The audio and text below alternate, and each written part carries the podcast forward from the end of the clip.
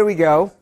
Uh, first of all, I just wanted to say, actually, a couple of things. One, I just handed to you a, uh, a handout that I've updated because some people said to me halfway through, the stuff that I was going over wasn't in the handout. It was not in the handout. And so now I've just tried to work it into the handout so it's all there. Uh, I also changed the overheads a little bit, so we'll go through them. If you want to try to fill this one in, you can. You just need to have a pen, um, and you'll, you'll see how it all fits in. So, anyways, you can see um, we've talked about this already. I'm just doing this so that you can kind of just fill it in real quick. You got like four words, and uh, just so that your, your whole thing is up to date. Okay, so we said it's a portion of God's Word. Uh, we are not sure how the law relates to us. We're trying to make a unique connection. We got the broader messianic movement. And the big question is one obligated the issue of mustness. okay? You only got one on this. You got the word error, the error of dividing the law into parts. So I got to go back. So then we got uh, the error of dividing the law into parts. You got that. And then some have divided law into parts, but uh, and they've concluded they're free of the ceremonial, but obligated to obey the moral. We're going to talk about that as we get a little further into things. Some say we can't do it fully, but we can do it in some fashion. That's good. Enough. So we talked about the error of the Ten Commandments, while the 603 are not, or elevating the Ten Commandments over the other. And then uh, the importance of the law. You got three things here: apostasy, nation famous. Ap- uh, apostasy is uh, to go astray from the truth. So when the Israelites were worshiping false gods, they fell into a state of apostasy. The word apostasy, when the nation of Israel would go after false gods, they would have entered into a condition we would refer to as a state of apostasy. And then um, we talked a little bit about the relationship of the law to grace. We keep we're intertwining these ideas. We come back and forth in them. Number one, Israel didn't deserve the law. The law was a gift from God. The law did not annul any features of the Abrahamic covenant. We talked a great deal about, or to a large extent, about the Abrahamic covenant and its significance in broad strokes. Um, and then we did see that in certain contexts, the law is contrasted with God's grace. But it's not a harsh contrast. Now, when looking at John 1:17, I wanted to put it in context so I just was pointing out that in verses 14 through 18, 17 being uh, in the tail end of those verses, but in, from verses 14 to 18, you have these ascending points that are made about God and ultimately salvation. That first of all, God is invisible. So, how do we see him? How does the invisible God make himself known? And one of the ways he made himself known was in the law. So, that's a good thing uh, about the law. That's why it's holy, just, and good. One of the good aspects of the law is it helped us to know God. But the invisible God became known to us through the law, but more uh, pointedly, more tangibly, he made himself known by becoming a human being, taking on human form, being born uh, in Bethlehem of Miriam and so, therefore, in Yeshua, we see God. He who has seen me has seen the Father, Messiah says. And while one might see God in Yeshua, nevertheless, we must receive him in order to have the benefits of the thing we see. So God came in this form, in this fashion. God made himself known so as to give us grace and that grace must be received. And that's something of the tension in the scripture, in that salvation is a gift from God, but we have to receive it nonetheless. For as many as received uh, him, he gave them the power to become children of God. So there's something of a, of a tension. People are just not automatically saved without receiving him. So now, as we look at one seven, chapter 1, verse 17, where he says, The law came from Moses, but grace and truth came through Yeshua, I was suggesting there's a contrast, but it's not a harsh contrast, at least in my estimation. So I, we ought not to think that somehow the coming of Messiah or that the law of Moses was somehow contrary to grace and truth. The law is gracious in many respects as an act of God's revelation to us, and it is certainly truthful. The problem Paul sees is not with the law, but with humanity, which is enslaved or in bondage uh, to sin. If there is a problem with the law, it is its lack of empowerment to help us obey it. So in John chapter 3, verse 14, we see Moses doing something graceful, gracious and truthful that points to the grace and truth of Messiah. And in John 5, we find that Moses is in harmony with Yeshua. So we've looked at this, so I don't want to take time to go back through this, but I want you just to see the words so that we're all caught up. Gracious, truthful. In John chapter 6, the manna in the wilderness was a gracious gift of God. But as Messiah tells us, it was not the true bread. Doesn't mean it wasn't true bread, but it wasn't the true bread. It was not the reality of grace itself. It was a witness to the reality. It was a foretaste of the grace that was yet to be revealed. And that grace that was yet to be revealed would be revealed in Messiah's presence, who is the bread of life. So the meaning of John 1:17 where it says the law came through Moses but grace and truth came through Yeshua, the law was not the reality or the embodiment of grace and truth, though it was gracious to an extent and it did provide truth. But Yeshua alone is the embodiment of grace and truth. Thus, the law was a witness to it, it was a pointer to it. He was the fulfillment of the law. That's why, and not its contradiction, and that's why he says, came not to destroy or abolish the law, but to fulfill it. So then we looked at Romans 6:14, where Paul says twice we are not under law but under grace. We're trying to talk about what is the relationship of the law to grace. There's a contrast, but there's not a harsh contrast. It's not a harsh contrast because the law is a manifestation of grace, but in a small manner. It is maybe more apt for us to say it is a witness to the fuller reality of grace that would be seen in Messiah. So in Romans 6:14 when Paul says we are not under grace, uh, I mean we are under grace but we're not under law, we're trying to find out what does it mean to be under grace? What does it mean to be under law? In Romans 6, 14, and 15, that's the only place we have the phrase under grace.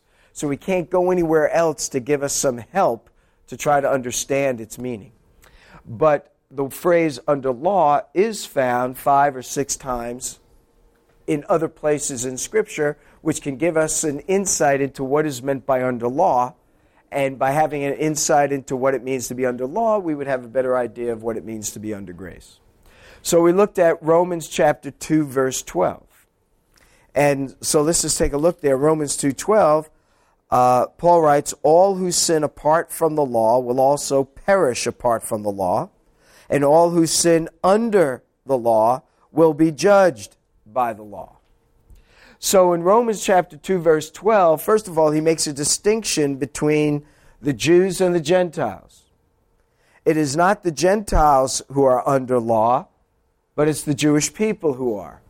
So that tells us at least one thing at the front end, and that is under law has something to do with the Mosaic law and its rulership over the Jewish people. Because he says the Gentiles are not in this situation. Gentiles aren't under the law, but the Jewish people are. Well, he uses the present tense. Yes, because, as Paul is going to say, if we. Um, uh, in the book of Galatians, if we attempt to do any part of the law, he says we are indebted to all the law. So, in one sense, we could say the Jewish people who do not believe in Messiah are under law in that they are under its condemnation because they can't obey it, they can't live up to it, and they have yet to utilize it for its purpose for which it was given, which we're going to see. And the purpose for which it was given, there are a number of purposes, but one is to serve as a school teacher, book of Galatians, to lead us to Messiah. So, to the degree to which it has not led them to Messiah, they're still under it. And Paul would tell us that those under law, and this is what he says here in Romans 2, is that they will be judged by the law. It is those Jewish believers that come to faith in Messiah are under grace, and so therefore the law will not serve to judge them. Okay? But the point is, Gentiles are, were and are never under law. There's no obligation placed upon the Gentile peoples of the world with respect to the Mosaic law. It wasn't given to them, it was given to Israel. And that's what Paul's saying here.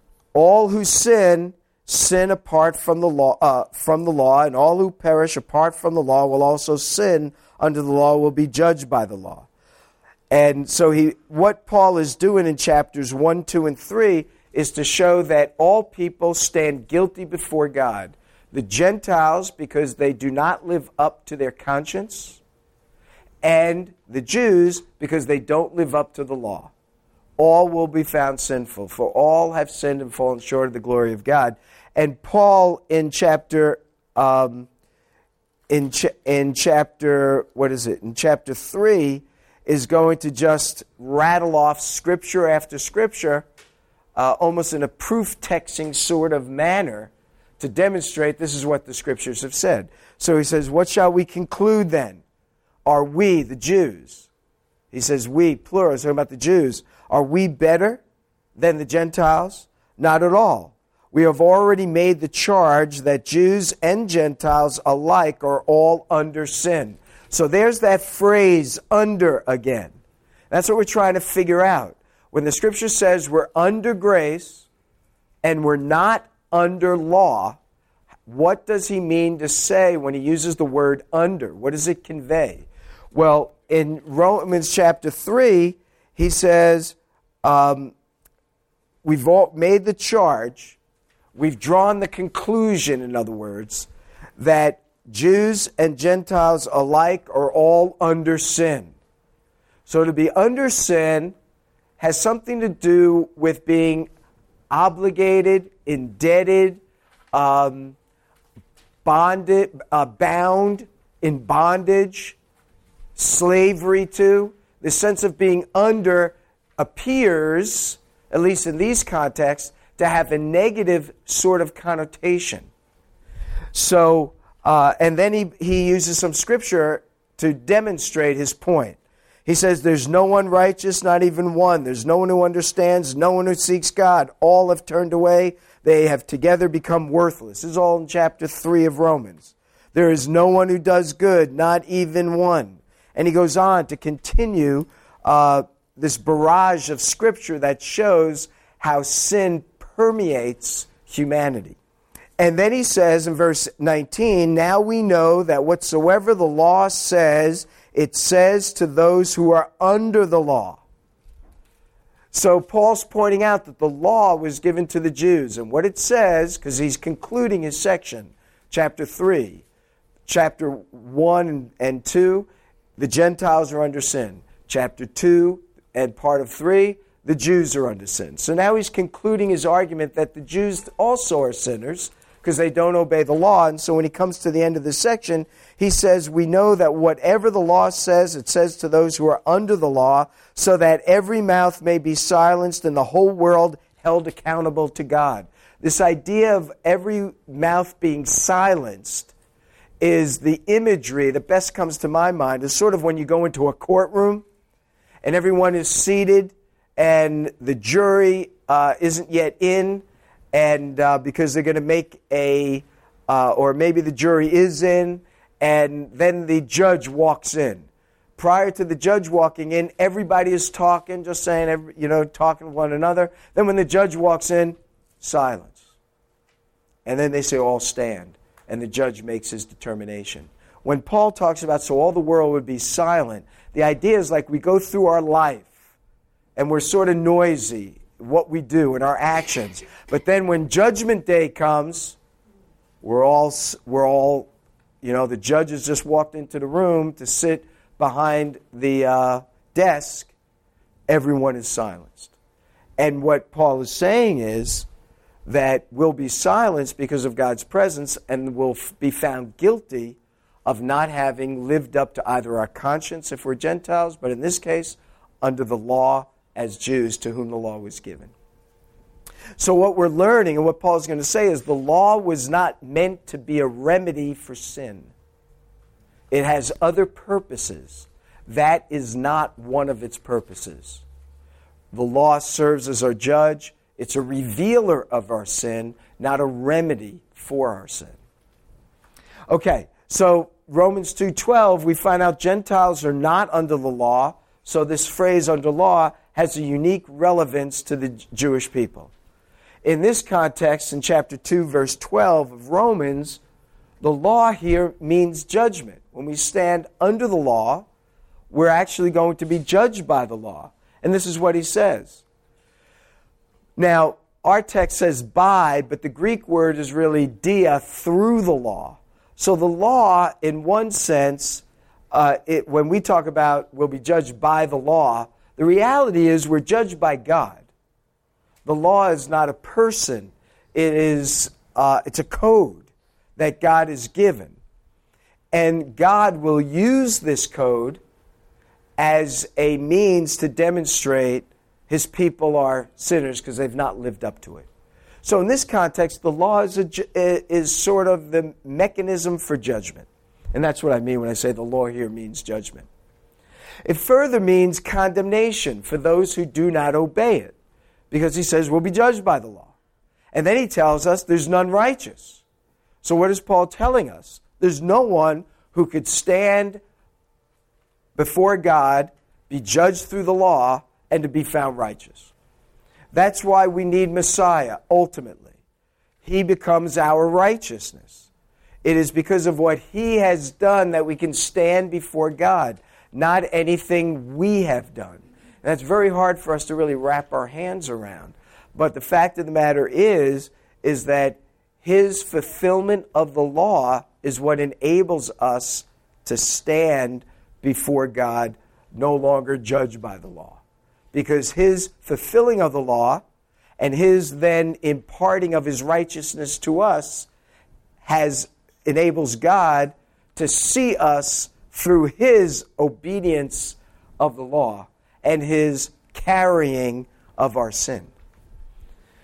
So people will be condemned not because they have the law or not, but because they have sinned the law serves as a mechanism by which we are judged. But the reason why we stand guilty is because of our sin.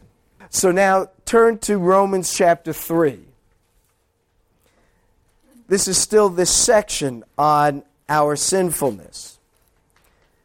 Paul says, Now we know, after he's given the, this list of passages that show we are all sinners there is no fear of God before their eyes. These are the passages he's quoting to show that the Hebrew Scriptures agree or support his point that we're all sinners and we stand guilty before God. And therefore, actions on our part cannot enable us to stand guiltless before God. Because the Gentiles will never consistently, completely, fully live in accordance to their conscience. And because the Jewish people who have the law spelled out for them will never be able to fully or completely 100% obey it. So the law, the scripture itself has already taught us that. So now verse 19. Now we know that whatever the law says, it says to those who are under the law. Paul is anticipating an objection from a Jewish opponent. And the objection he's expecting is then why does God give the law? If the Jews are judged guilty because they cannot obey it, why does he give it? And what he states in verses 10 to 18 does not apply to the Jew per se. He's already said, What shall we conclude then? Are we any better? He says, Not at all. We've already made the charge. Jews and Gentiles alike are all under sin. And so he's demonstrating all are under sin. So Paul responds that what the law says, it says to those who are subject to it. That's what he means by being under the law. Remember, that's what we're trying to figure out. What does it mean to be under law? What does it mean to be under grace? We don't have any other place to go for under grace, but we do have some places to see under law. Is there some kind of consistency? That's what we're trying to figure out. So Paul is telling us what the law says, it says to those who are subject to it or under it. So in verse 20, he says, Therefore, no one will be declared righteous in his sight by observing the law. So he's expecting an objection. If God has given the law to the Jewish people, then it must be something they can obey. But you're saying it's something they cannot obey. So then what was the purpose in giving the law anyway? If Gentiles don't have the law and are found guilty, and Jews who have the law are found guilty because they can't obey it, why give it to them? So Paul is just recounting. He says, Now look, whatever the law says, it says to those who are under the law. So what it says is particularly pertinent for the Jewish people. Now, that doesn't mean it doesn't have application to the rest of the world. The Jewish people serve almost like a microcosm of the entire world. They're almost like an example. But nevertheless, it says to those who are under the law. So, what does it say?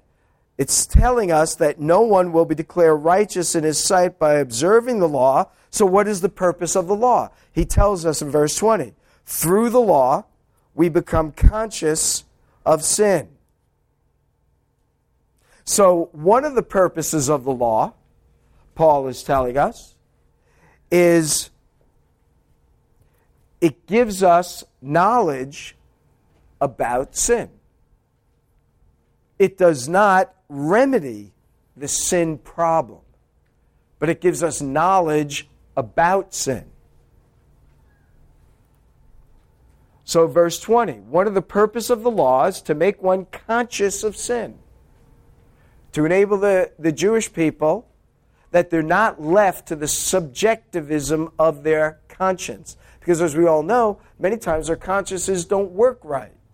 And some things we think are okay are really not. Or over time, our consciences become seared.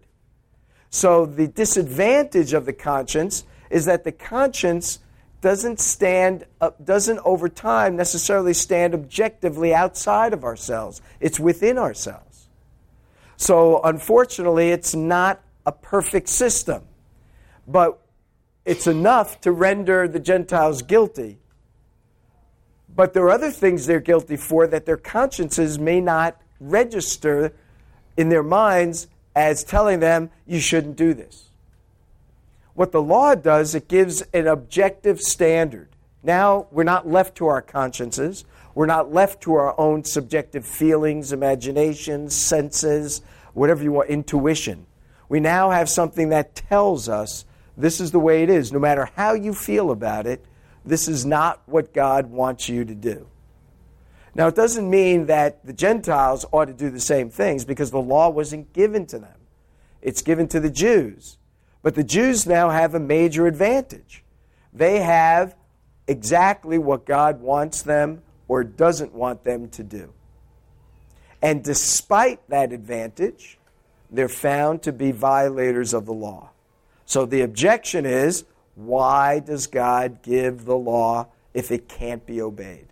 And Paul is telling us because through the law, we become more knowledgeable about our sin. So it's one of its purposes is to make clear to us what is a violation of God's standards. So you might say, listen, e- eating this animal or that animal, because he tells them what animals not to eat. Well, in the sphere of things, both animals are created by God. Both animals are very good with regard to God's creation. But God is telling those who are under the law, I don't want you eating this. Now, they may say, but what's the difference if I eat that or that? You know, what inherently is different about it? Well, there's nothing inherently different about these two foods necessarily, these two animals. But God is determining to make a distinction among those who are under the law. And whatever his purpose is in that, he may not spell out. But the moment he spells out, I don't want you eating this, it would be a violation of God's standard to eat what he tells us not to. And therefore, it is an objective standard of right and wrong, and therefore it spells out sin for us. Again, I come back to the Garden of Eden. There was nothing inherently wrong with the fruit of the tree of the knowledge of good and evil. It was set up as a standard to challenge their loyalty, as it were. And so Adam and Eve were told, don't eat from this tree. Not because this tree was poisonous. Obviously, they ate from it and didn't die. Not because it didn't taste good, not because it didn't look good, not because it wasn't as, as nice as anything else God had created. Simply that God set a standard in the garden. To eat of that fruit was to violate his standard. He doesn't tell us why he set that tree uh, to be that fruit not to be eaten from. He doesn't give any explanation. I don't want you to eat from that tree because. He just tells them, I don't want you to eat from this tree. And they would not have seen this tree as a bad tree. Simply, God wants us not to eat from this. Nothing inherent about the tree that's wrong. What ultimately happens is they choose to violate God's standard, and therefore they then sin. The law is like that for Israel. It doesn't mean that this animal is a bad animal and this one's a better animal, but that this is the standard God has set. And so Israel is expected to live up to this standard which is objective. They don't have to think about it, they don't have to reason concerning it. They just have to do as God has said. But they violate it. And so now he's going to answer the question later in the book of Romans why they violate it. But the first question that he's anticipating is why the law? And now he tells us it's not to remedy sin, it was not to keep Israel from sinning. It was meant to reveal the nature of sin because they wouldn't be able to obey it. Okay, so that's the first point. Now, uh, turn to 1 Corinthians. So, under law has something to do with being subjected to the law and responsible for it. So, in 1 Corinthians chapter 9, here's another interesting passage. In uh, chapter, chapter 9, verse 20. But we'll look at, at verse 19. Though I am free and belong to no man, I make myself a slave to everyone to win as many as possible. So Paul's motivation here is to bring salvation to people, right? He wants to win them to the Lord. That's his, uh, in this context, that's his primary goal. You know, I want people to enter the kingdom of God, and I want them to know Messiah. So he says, to the Jews, I became like a Jew to win the Jews. To those under the law, there's our phrase again. We're trying to get a grapple on what it means to be under grace, under law. So, to those under the law, I became like one under the law, though I myself am not under the law. And that's it's so funny an expression, right? He just said that I became like a Jew to win the Jews. I became like those under the law. I became like one under the law, though I myself am not under the law, so as to win those under the law. To those not having the law, I became like one not having the law, though I am not free from God's law, but I am under Messiah's law, so as to win those not having the law. So, okay, so let's just try to break this down. Before you see what I put up here, let's just talk about this a little bit. Uh, let's take some simple things here. What does he mean to say? What does he mean when he speaks of those under the law in verse 20? Who's he talking about? Jews, right? Those are the ones that are those who are under the law. In verse 21, those not having the law became like one not having the law. So who's he talking about there? Gentiles. Okay. Now let's go back to verse 20. He said that I am free, verse 19. He says, Though I am free and belong to no man, I make myself a slave to everyone to win as many as possible. Yeah, so when he speaks of freedom, this is a big theme for Paul. You know, this notion of being free in what respect? In the book of Galatians, he's talking about being free from the law. He's going to talk about being free from sin. We're dead to sin. Therefore, we are free from it. We're no longer in bondage to it. We're free. I think, you know, you can talk, you say free, belong to any group. We're free in another sense, in that we're free of having to live up to what others might expect us to look like. Some might have said to Paul, wait a minute, you can't be like the Gentiles. He said, I'm free. I can be like the Gentiles. Others might say, well, wait a minute, you can't be doing all the things you did as a Pharisee of Pharisee, Hebrews of Hebrews. He said, but I am free. You know, and as touching the law, I'm blameless. So he can move without any sense of encumbrances. This is really important for the Messianic movement because if we want to raise the question, what does it mean to be a Jewish believer in Messiah. You know, we have to consider this point that Paul makes. We are free, you know? We don't have to set a baseline, as it were, or some standard that says this is how Messianic Jews live, this is how Gentile believers live, you know? That would be like Paul would say, whoa, whoa, whoa, whoa, whoa. There's no distinctions. He's not saying with respect to some things, yes, he's a Jew, he's a Gentile. But to place expectations on one group of people versus another is something Paul would say that's crazy. Because there's no distinctions like that. You know?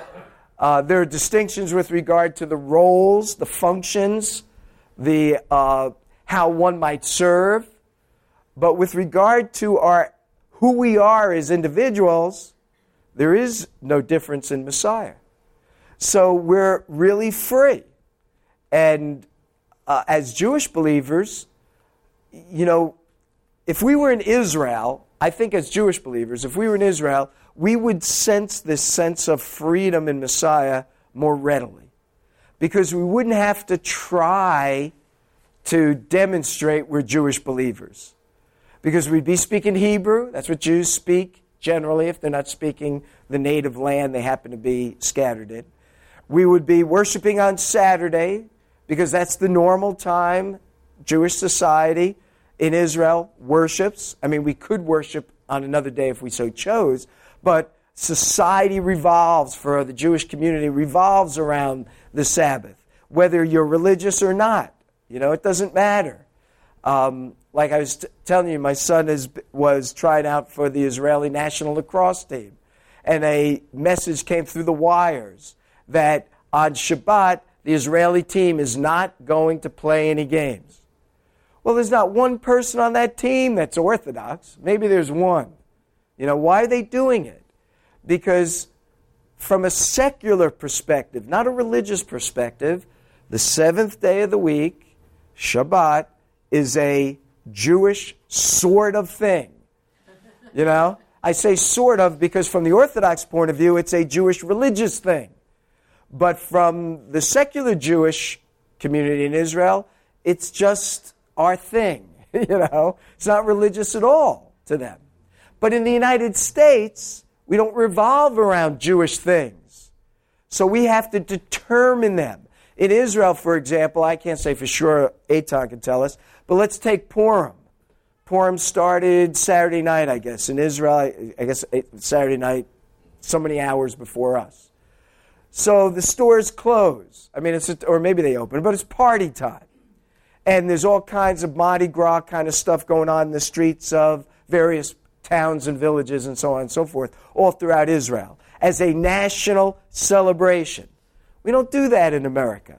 You know, you got to go to the synagogue where they're having a, cor- a, carnival on their property, or we do something in our local local uh, uh, synagogue or whatever it is. But in Israel, it's a nationwide thing. So in Israel, Messianic Jews would feel more free because they wouldn't be thinking about having to behave Jewishly. They just would by nature. Does that make sense? We struggle with this thing of freedom because now we want to say to the Jewish community, I'm a Jewish believer. Oh, really? You worship on Sunday? Jews don't do that. But in Israel, that wouldn't be a question because we'd be celebrating on Saturday, whether we felt the significance of Shabbat or because it just happens to be our cultural bias. Like if you take uh, people in the church, some people in the church see Sunday, I don't think it's right, but they see Sunday as the uh, New Testament Sabbath. So for them, who see it as the New Testament Sabbath, no, no, no, that's when we should, when we ought to be worshiping. There are other churches in the United States that don't see it that way. And so they say, Sunday just is the day we, most churches gather. But in Israel, you would see messianic congregations gathering on Saturday, not because we feel we have to, we ought to, like the Christian in the United States who believes Sunday's the new Sabbath. We would just be doing it like churches that meet on Sunday because it's the typical thing. And so we wouldn't be wrestling with this. But in the United States, we're a minority. And among Jewish believers, we're even a greater minority. So we feel a little out of sorts, and we raise the question how do we nurture the messianic believers? In Israel, we would just be talking about how do we disciple one? How do we become disciple? We wouldn't be so, um, so focused on it, I don't think. And I think that's Paul's point here.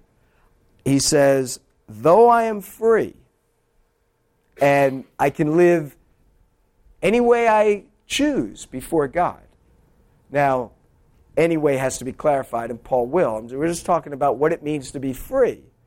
It means that the sky's really the limit before God. Um, you know, barring sinful things. But we're going to talk about that in a moment. Okay, there were some hands. Paul. No, no, he says this, but you, you, my brothers, and here it is again, just so, you know, we're talking, he says in, in Romans uh, 9 19, uh, excuse me, in Romans 3, right, where we just were, uh, in 1 Corinthians 9 20, he says, though I am free. Then if you look at Galatians chapter 5, verse 1, it is for freedom that Messiah has set us free. Then he says in chapter 5, verse 13, You, my brothers, were called to be free, but do not use your freedom to indulge the sinful nature. So that's the other part of it. So when I say we're free to do what we would like, I don't mean we're free to do sin, because he says here, don't use your freedom to indulge. Rather, here's your point, Paul, rather serve one another in love. The entire law is summed up in a single command love your neighbor as yourself. If you keep on biting and devouring each other, watch out, or you will be destroyed by each other. So, uh, indeed, love is critical to, at least here in Galatians, but is critical to Paul's understanding of what it means to be free. So, back to Corinthians. He is free in his exercise of love for everyone so that he would see that they were saved. In other words, what is motivating uh, him to want others saved? His love for the lost. And that love in freedom, or I should say, his freedom enables him to exercise his love both to win Jews and Gentiles and to uh, become a Jew or become a Gentile, whichever is needed, because it's a love for his neighbor. So that's a good point that you, you raised that. Okay. All right, so let's, uh, let's move forward again. So we're talking about a couple of things here.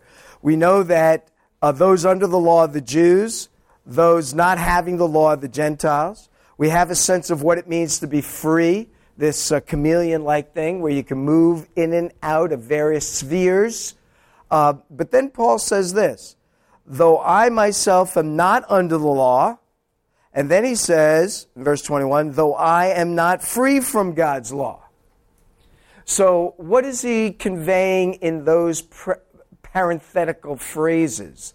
You know, like, so he said in verse 20, To the Jews I became like a Jew, I became under the law, though I myself am not under the law. To those not having the law, to the Gentiles, I became like the Gentile, though I'm not free from God's law. So, what is Paul sort of telling us here? He does have certain scruples and he does have certain parameters within which he's working. So, uh, what are they? Now, I want to get some, some other people who haven't talked. Look, I can call on you one of these days. Anyway, Serge. Now I'm talking about the gospel. We're looking at Paul saying in, in uh, 1 Corinthians 9 Though I'm free, I'm not a slave to any man. I do make myself a slave to everyone for the purpose of bringing the gospel to them. So he says, To the Jew, I'll become like a Jew, but, and this is what I want, I'm looking to understand, though I myself am not under the law. So what does he mean by that parenthetical phrase?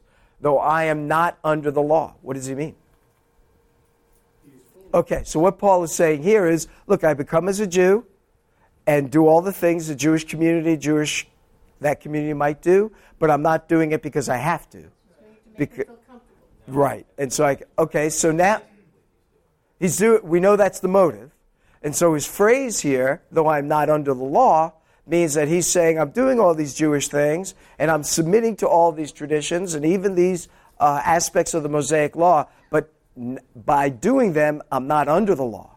I'm doing it willfully out of my freedom by means of the leading of the Spirit for the motive of leading others to Messiah, not to gain any kind of uh, acclaim or acceptance from God. Okay, so let's move on. So now, with regard to the Gentiles, he says, and I can become like a Gentile, but not as though I am without law. So, what does he mean here? If in the other case he means I can go into the synagogue, I can go into the Jewish world, the Jewish community, and be just like them, observing all of the legal aspects that they might observe, but I don't do that out of obligation to the law or compulsion to the law, but I do it for this. What does he mean when he says, But I became as a Gentile to win the Gentiles, but not as though without law? Lawless. Okay. So let's put it in Paul's context. In the first century. Right, so let's put it in, in, the context of the first century.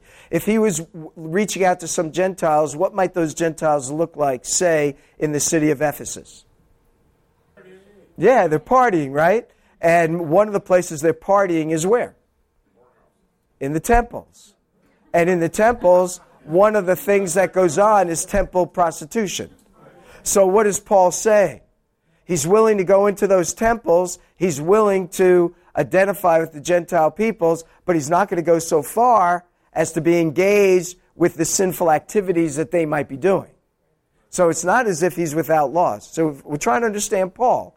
He's saying, on the one hand, I'll reach out to the Jewish people. I'll be just like them under the law, but I'm not, I am free of the law. I'm not doing it because of that. I'm doing it to win them. Similarly, I'll go among the Gentiles. I'll hang where they are because I got to go talk to them too. And they're in this temples or they're outside the temples or wherever they happen to be. But wherever they are, I'm not going to engage in their sinful activities. So it's not as if I do this without any scruples. So his freedom, now we're coming back to verse 19. What does it mean to be free? It doesn't mean to be without, without scruples, without standards. We might say uh, antinomian, I can do anything. Now, the reason I'm taking time here is because earlier in some of the conversations, the banterings that went on, if you remember, when I was being challenged about you mean we don't we we uh, can pick and choose whatever we want to do in the law? We can live any way we want? No, I wasn't saying that. But this is a complicated issue, and you can't answer the issues in sound bites. But it's very easy to attack positions with sound bites. So I'm taking the time here to show our freedom enables us to live out the law in whatever degree we might choose. But in doing so, like Paul says, it's not because we are obligated to or we must do this or somehow we're, we're not looked positively on by God if we don't do it, that we're somehow disobeying Him. Paul did those things for the motive of winning others. On the other hand, when he reached out to Gentiles, it, and this was brought up, and if he went into those temples, we don't know if he did or not, but if he did, he certainly would not have engaged in the sinful activities they were engaged in, which is what Yeshua does. More often than not, where is he? He's not in the temple. Certainly weekly he's in the synagogue. I understand that. But more often than not, he's with the publicans, sinners, tax collectors, adulterers. Did it mean that he engaged in their sinful activity because he was with them? No, doesn't mean that. But how did people see him? They said that he was a wine bibber and a glutton. Their perception of him was he was a sinner. Why? Because he was hanging out with them. That oftentimes is the accusations people get who aren't clean but have to rub shoulders in tough places because that's God's calling on their lives. On the other hand, a guy like John, who was, uh, you know, an ascetic, he was in the wilderness, he was like Elijah. It's, they said that he was like weird, you know, because he wasn't interacting normally with the general public. So Messiah said, Gee, when we played a funeral dirge to you, you would not mourn. When we played a party song, a march, you would not dance. So, you know, Yeshua comes dancing, and they criticize him. John comes sort of in that prophetic, thus saith the Lord posture, and they write him off as a weirdo in the wilderness. So Paul is saying, you and I are free to move throughout these sphere, spheres. If we choose to move within the Jewish sphere, we ought to do so without the sense that we're under the law. On the other hand, if we choose to move within the Gentile sphere, we should do so without engaging in their sinful activities. So I'll never forget, as a young believer, you know, I was, when I was like 17, 18 years old, I was in a, a, a Christian rock band at the time. And it was new back then. You didn't have a lot of stuff that you had now. And we were playing all over the place.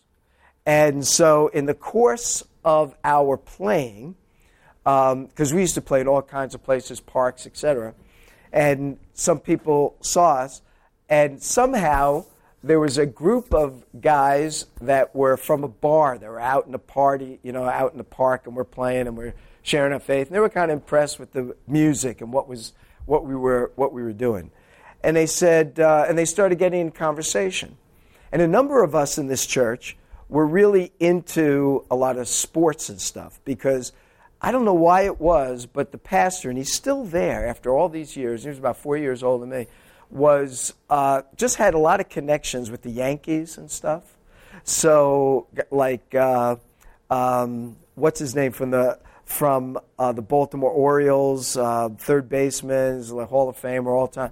When he was in New York playing the Yankees, he always used to come to uh, the church and share his testimony. Uh, I forget his name. And there's still guys that, co- that come. Um, so I don't know how it was, but this group of guys that hung out in some bar had a softball team and they got in conversation with us and they said, Hey, you guys play any ball or whatever, you know? And so we said, we got a team. So our team entered this bar league. And we were playing like Kelsey's and, you know, and who, whatever, all these different names. And, but the interesting thing was we had a great team. And we played pretty well. I still got my shirt. We were called Shiloh. And, um, and what was funny was a number of these guys, after the, after the, you know, they'd see us pray, and then after they'd invite us over if they had a barbecue or they'd invite us to their bar, and we would go, you know. And so all of us were drinking Cokes or whatever it is, and those guys were drinking beer, and we were sharing our faith. They'd come to the church, and a number of them would get saved, and then they joined our softball team. And like we were just, you know, destroying everybody because we had all these players coming from all over.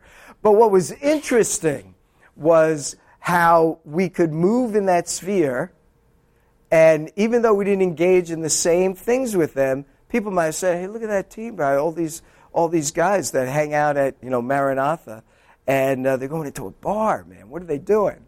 But we weren't doing anything except we were just, you know, in there sharing our faith and developing relation. Now, I'm not saying that's for everybody. Some people would find that really hard, hard to do. And it wasn't like we did it one on one. Our whole team is there. You know, so it's a little different. We were there watching each other's back, keeping each other accountable. Um, but I think that's sort of the kind of thing I see, I'm, I'm feeling here.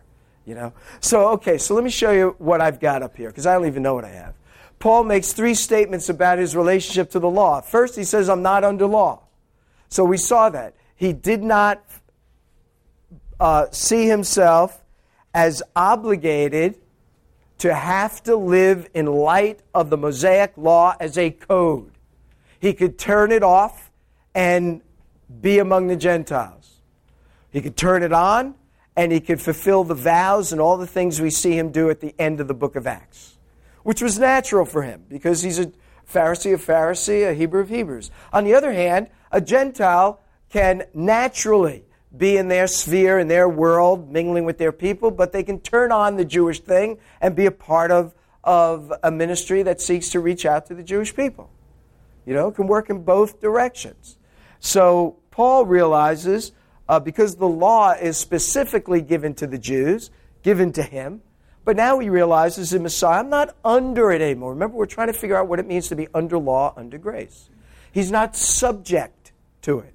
He's not obligated to it. He's not uh, uh, sort of controlled, that's the right word, I don't know if that's a good word, by it. On the other hand, he says, I'm not without the law of God, which means to say that it doesn't mean he's without scruples. He can't just do anything because he has to move within the sphere of the Spirit of God.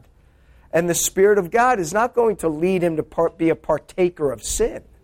So if he moves in the circles of the Jewish world, he's got to be careful about legalism, if it's a very orthodox sort of expression. If he moves within the Gentile world, he's got to be concerned about the paganism. So those are things he's not free to participate in. But then he says, if you look at 1 Corinthians 9, though I am not free from God's law, but I am under Messiah's law. I think it's very interesting. He does not say, but I am under the Mosaic law. See, it's the new covenant is a new covenant. And I think this is what is a sort of a, another word, another phrase for the new covenant. The new covenant is the law of Messiah. The new covenant, and by law of Messiah, we mean the empowerment of the Spirit of God to live as the Spirit leads us. Now, he's not going to lead us into sin. Isn't that another way to say it's the law of love? and that's back to Paul, which is what Galatians said, right? The law is summed up in one word love your neighbor as yourself. Yes, but Galatians, that's what Paul says. And then he says, love, or is it James? That's where I get these two confused sometimes. Love is the fulfillment of the law. And that's what, that's what I think Yeshua is telling us in the Sermon on the Mount when he says, Your righteousness must exceed that of the scribes and Pharisees. It cannot just be a surface rope fulfillment of the external aspects of the law. It must reach deep inside the inner core of our being. And the only way it can do that is if the righteousness of Messiah is alive in us and then is manifesting itself through the work of the Spirit of God. And that's what I think Paul is talking about when he speaks of the fruit of the Spirit.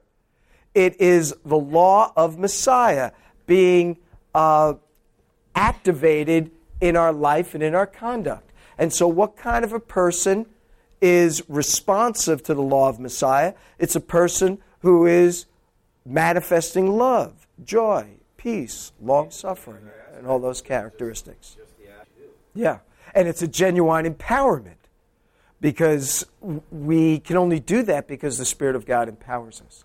Okay, so uh, first we just want to finish this up. So what can we conclu- what we can conclude is this: believers are not under the law. That is to say, as Barry's is saying, we don't earn our salvation, nor are we bound to live by the law. So when we, when Paul quotes the Ten Commandments, he's not telling us to obey the Mosaic law. He's telling us to obey this commandment he is giving, which is exactly like the commandment that was given in the Mosaic law, but it's given here. In other words, Paul is not reverting us back to the law. He's only saying this statement in the law is consistent with what I'm telling you now in the new covenant. So, why do we do what he tells us here? Because it's part of the new covenant law of Messiah and not a restatement of the Mosaic law. And that's what I was trying to illustrate last week.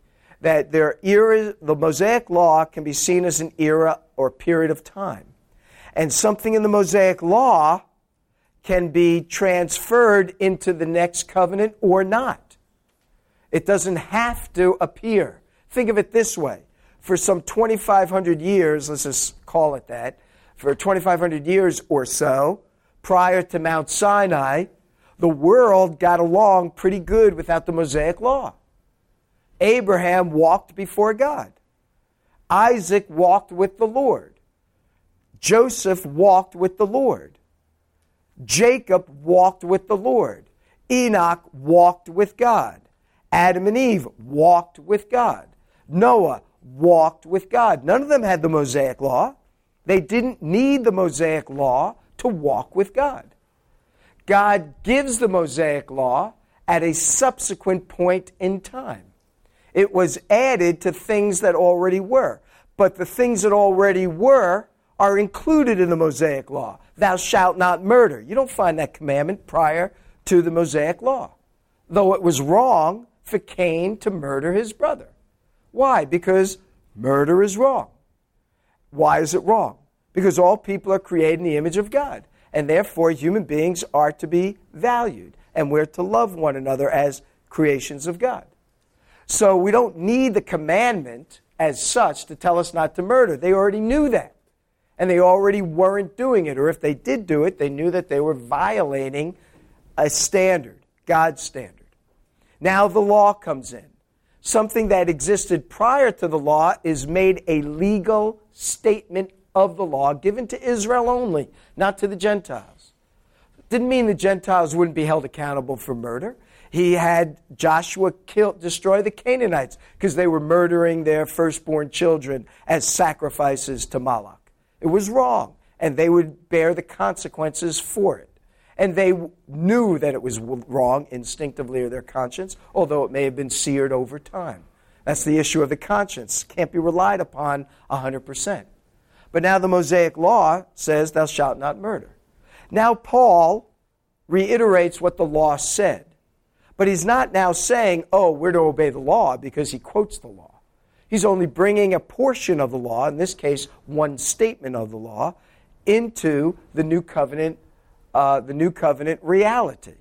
And so we obey this covenant, this commandment, because it's part of the new covenant, not because it's part of the Mosaic covenant, even though it existed in the Mosaic covenant as well. And we didn't look at this passage, but the Mosaic law we read in the book of Hebrews was temporary. It was added until Messiah would come. That word until means there was a termination point for it. So even though some things, not all things, but some things with regard to the Mosaic law may be restated in the new covenant, that's not a restatement authorizing the Mosaic law during the new covenant. It's its own statement. In contrast, for example, the priesthood during the Mosaic law was the priesthood of Aaron. It was a Levitical priesthood. The writer to the Hebrews in chapter 7 says the law had to be changed regarding this issue. Why? Because the Messiah, his priesthood, would not be Levitical. his priesthood would be of the order of Melchizedek. Why did the Messiah's priesthood have to be of the order of Melchizedek? Because to be the Messiah, he had to be from the tribe of Judah, the family of David. So he can't be both a priest and a king at the same time if his priesthood would be in accordance with the Levitical priesthood of Aaron. So the writer to the Hebrews in Hebrews chapter 7 tells us the law had to change. In other words, the law had to end. Because as long as the Mosaic law is operating, the Levitical priesthood is the priesthood that must serve it. But if Messiah is going to be our priest, the Mosaic law has to end so that the Melchizedekian priesthood can be established because that's the priesthood of Messiah. In order for it to end, it must be temporary. If it's temporary, anything in the new covenant that is like the Mosaic law is only like it, but that's because things from the Mosaic law carry over and now take on a new life of their own. They are a new covenant command, not a Mosaic command any longer. And what oftentimes people who read the Bible do that make a mistake, they see something from the Mosaic law in the new covenant and they conclude, ah, I have to obey the law. No. We have to conclude what is a part of the new covenant is unique to the new covenant, although it may have existed before in the Mosaic law. To give an example, and then we'll call it. To give an example, when uh, years ago, someone had shared this, years ago, before there were, all states had, you can make a right turn on a red light. Well, if you had a, let's just say for the sake of argument, if you had a driver's license from Ohio, you know, where you could probably count how many intersections with lights they have. I don't know. I've never been to Ohio very much. But I, am just saying it's kind of a podunk state, so you don't have a whole lot of traffic lights, right? So in Ohio, the law to uh, turn on a red light, make a right turn on a red light, came very early. Because for them, you know, there wasn't a whole lot of things to worry about. But in New York City, it came very slow. And even in some places, you can't make a right turn on a red n- nonetheless. You have to get out of the city to do that. In fact, since this is interesting, since uh, 9 uh, 11, certain size trucks no longer go into New York. Moving trucks and stuff, they don't go into New York, can't go through the tunnels or across the bridge. They have to unload, put them on smaller trucks, uh, and then bring them in. So it's a big, a whole big issue. But anyway, so if you had a driver's license from Ohio and you went into New York, didn't matter that in Ohio you can make the turn. In New York, you cannot make the turn. But in some other states, you could make the turn. Not because you had an Ohio license, but because in the state of North Carolina, you were permitted to make the turn. The new covenant is like that. We have we it's sort of like you can make the right turn in Ohio and you can make the right turn in North Carolina, but not because you have an Ohio driver's license, simply because you can drive. So similarly, the command not to kill or whatever it is is carried over, but not because you're in the Mosaic law, you're in North Carolina now but because the law in North Carolina states the same thing the law in Ohio had to say. But it's its own law. Does that make sense? So we need to see that things may be repeated, not because he's validating the law for today, but because that law is incorporated in the new covenant law of the Messiah. Okay? And the same God. Okay, uh, so, what do we conclude? Believers are not under law. We don't earn it. And believers are not without God's law. But what is, what is meant by God's law? God's law is the law of Messiah. That's what we just saw. So let me go back so you got these fill ins. Believers are not under law, which means we do not earn our salvation, nor are we bound to live by the law. You can choose to, became like a Jew. But you can choose not to. But if you choose not to, it's not without law. And if you choose to, it's not because of the law. So we don't earn our salvation or have to live in the light of this. But believers are not without God's law. But what is meant by God's law? He doesn't mean the Mosaic law. He means we're not without the law of Messiah. And in Galatians chapter 6, verse 2, now we come right back to Paul's point, it's called the law of love. Love your neighbor as yourself. In Galatians 5:14, we're told to love your neighbor. In James, now there's the James passage, it's called the law of liberty. In James chapter 2, it's called the royal law, in which again he says, love your neighbor. And the law of Messiah is what it means to be led by the Spirit of God. And that's what Paul talks about in chapter 5 of Galatians. And then the manifestation of the fruit of the Spirit is the demonstration that we are truly being led by the Spirit of God. It isn't knowing, you know, where I should go or where I should live or what I should say. It's manifesting the fruit of the Spirit. That's what it means to be led by the Spirit of God. So if we're being uh, peacemakers, as Messiah says, we would be peacemakers because the Spirit of God is leading us to be such. You know, we can rejoice in all things, even bad things, because the Lord, uh, the law of Messiah, is reigning in our hearts, which is another way of saying the Spirit of God is leading us. Okay, I think that's it on that. Yeah. So we'll pick it up at 323 uh,